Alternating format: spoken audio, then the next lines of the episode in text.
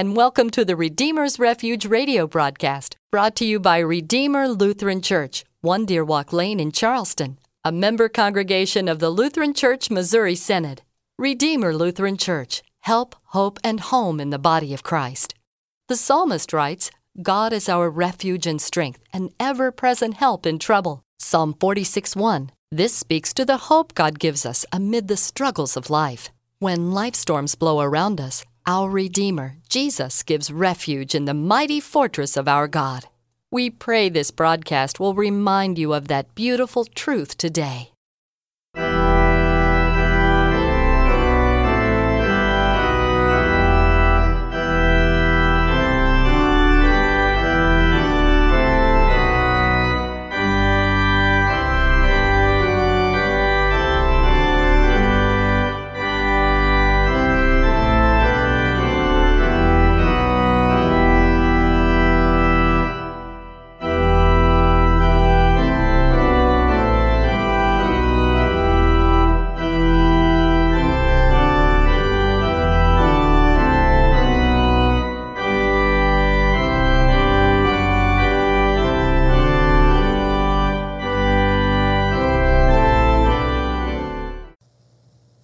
Grace, mercy, and peace to you from God our Father and our Lord, our King, Jesus the Christ. Amen. Let us pray. Risen Christ, by the riverside, you opened the heart of your servant Lydia through the word of your gospel. Help your church to follow you in your mission to seek and save the lost to the glory of God the Father. Amen. Our reading for this sixth Sunday of Easter is from the book of Acts, chapter 16, verses 9 through 15. And a vision appeared to Paul in the night. A man of Macedonia was standing there, urging him and saying, Come over to Macedonia and help us. And when Paul had seen the vision, immediately we sought to go unto Macedonia, concluding that God had called us to preach the gospel to them. So setting sail from Troas, we made a direct voyage to Samothrace, and following that day to Neapolis, and from there to Philippi, which is the leading city in the district of Macedonia and a Roman colony. We remained in the city some days, and on the Sabbath day we went outside the gate to the riverside, where we supposed there was a place of prayer. And we sat down and spoke to a woman who had come together. One who heard us was a woman named Lydia from the city of Thyatira, a seller of purple goods, who was a worshiper of God. The Lord opened her heart to pay attention to what was said by Paul. And after she was baptized, and her household as well, she urged us, saying, If you have judged me to be faithful to the Lord, come to my house and stay. And she prevailed upon us. Signs, signs, everywhere signs. No shirt, no shoes, no service. Don't walk on the grass. Do not disturb. There are signs we dislike. Speed limit 60, limit one per customer, limited time only. We dislike them because they limit us. We want life to be without bounds, free, so we dislike signs that limit us. And then there are signs we long to see. For example, if we are a loved one is sick, we desperately look for a sign of improvement, a sign that things are going to get better. People look for signs in their relationship. Does she love me? Should I get more serious in this relationship? Those who are looking for work look for a sign too, don't they? We look for direction, we look for hope. And what about the signs in our church? For example, how do you know it's Easter? What are the signs? There's an aroma of Easter lilies, an Easter breakfast. There's the sound of choirs and the cry, He is risen. He is risen indeed. Hallelujah. There are colored banners, the sights of Easter dresses and ties in the church that's full. Maybe you even see people you haven't seen since Christmas. Then Easter goes. How do you know? The aroma, the sounds of Easter are no more. Attendance drops. Life returns that seemingly unending rut. But wait, is that all there is? Are we really thinking that the effect of Easter has come and gone? Not so today. God's Word is filled with Easter signs, and today we see them in a woman named Lydia. Let's consider the theme. The conversion of Lydia is one of the signs of the power of Christ's resurrection. It's time to meet Lydia. From our reading, And on Sabbath day, we went outside the gate to the riverside where we supposed there was a place to prayer. And we sat down and spoke to a woman who had come together. One who heard us was a woman named Lydia from the city of Thyatira, a seller of purple goods. What do we learn here? We get a couple of signs that tell us about this woman Lydia. We learn that Lydia was from the city of Thyatira. The small city in Asia Minor was a commercial center, especially known for its rich crops and its production of purple dye. Logically enough, then, Lydia was a dealer in purple cloth. Purple cloth was costly and purchased primarily by the nobility. These signs tell us that Lydia was probably a businesswoman of some wealth. Are these the signs of Easter? Certainly not. The caller is wrong and there's no hint of the resurrection. But the text also says that Lydia was a worshiper of God. Worshipper of God is a term that was often used as a sign for Gentile who believed in the Jewish God, Yahweh. However, although they believed in God, they were not believers in Christ. Is this a sign of Easter? No, but we're getting closer. Let's continue. The text says, The Lord opened her heart, pay attention what was said by Paul. We don't know what Paul said, but we certainly share the message of the gospel of Jesus Christ. It would include what we confess in the creed. It would be the message that Jesus had died on the cross for her and of the victory of Easter in the life of all who believe. And though God's divine work, she paid attention, she heard, God opened her heart. But that's not all. Notice she didn't waste any time getting baptized alone with the members of her household. It was surely a sign of Lydia's baptism. She was united in Christ's death and resurrection. Faith was there, salvation was hers. It didn't stop there. Faith produced fruit. She begged Paul to allow her to host the missionaries in her home.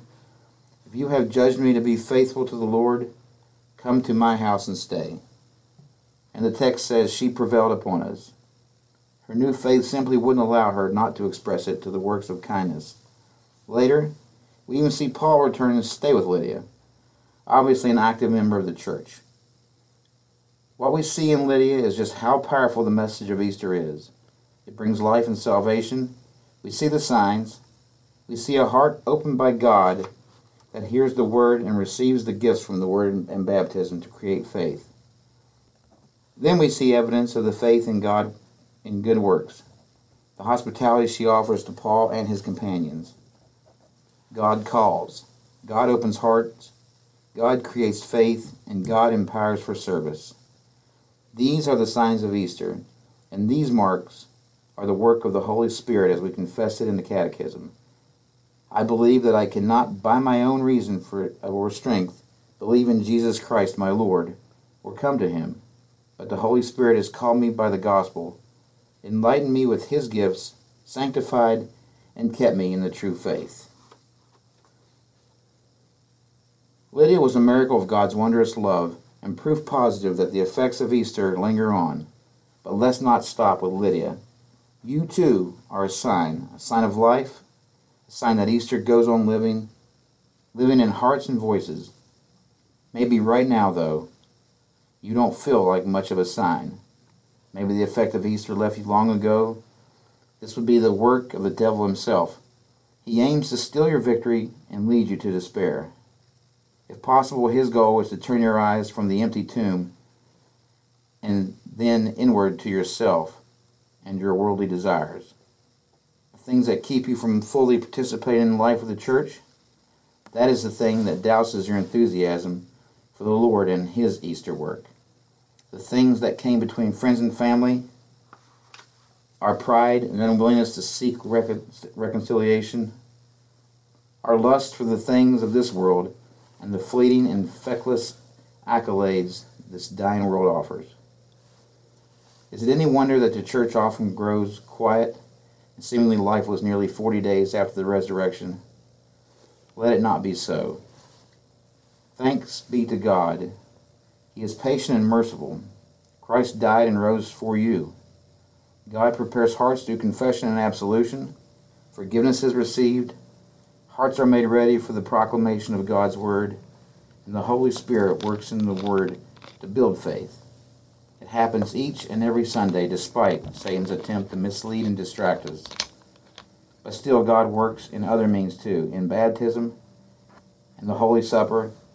Like Lydia, God opens our hearts, and through the power of the Spirit, faith is strengthened. And then, too, as with Lydia, faith produces fruit hands that serve, voices that proclaim, arms that comfort and provide, and legs that take us where we need to be. The gospel of Christ crucified and risen has this effect the victory of the empty grave lives on and on. Clearly, there is no way to silence the effect of Easter. It goes on because Jesus lives. And because he lives, we live also. We, as the saying goes, are a fine fellow because of the life, death, and resurrection of Jesus on our behalf. And as he lives, it is apropos to say, He is risen. He has risen indeed. Hallelujah. Amen. And now may the God of hope fill you with all joy and peace in believing, so that by the power of the Holy Spirit you may abound in hope. Let us pray. Eternal God, giver of love and power, your Son, Jesus Christ, has sent us into the world to preach the gospel of his kingdom. Confirm us in this mission and help us to live the good news we proclaim through Jesus Christ our Lord. Amen. This is Pastor Frank at Redeemer Lutheran Church, and on behalf of our congregation, I would like to take a moment to invite you to find help, hope, home at Redeemer Lutheran Church, and in doing so, find security, identity, and meaning in Christ who loves you. Thank you, and God bless your day.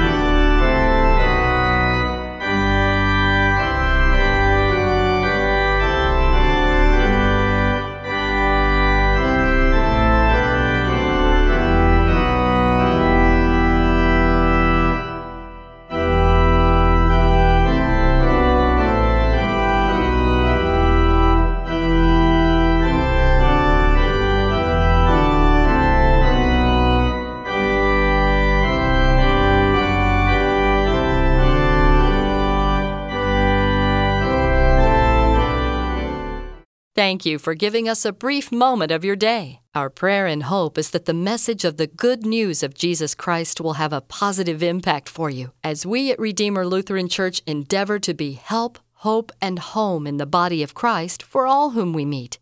We invite you to come and receive the Lord's blessing through word and sacrament as we gather on Sunday mornings at 1045 for our worship service.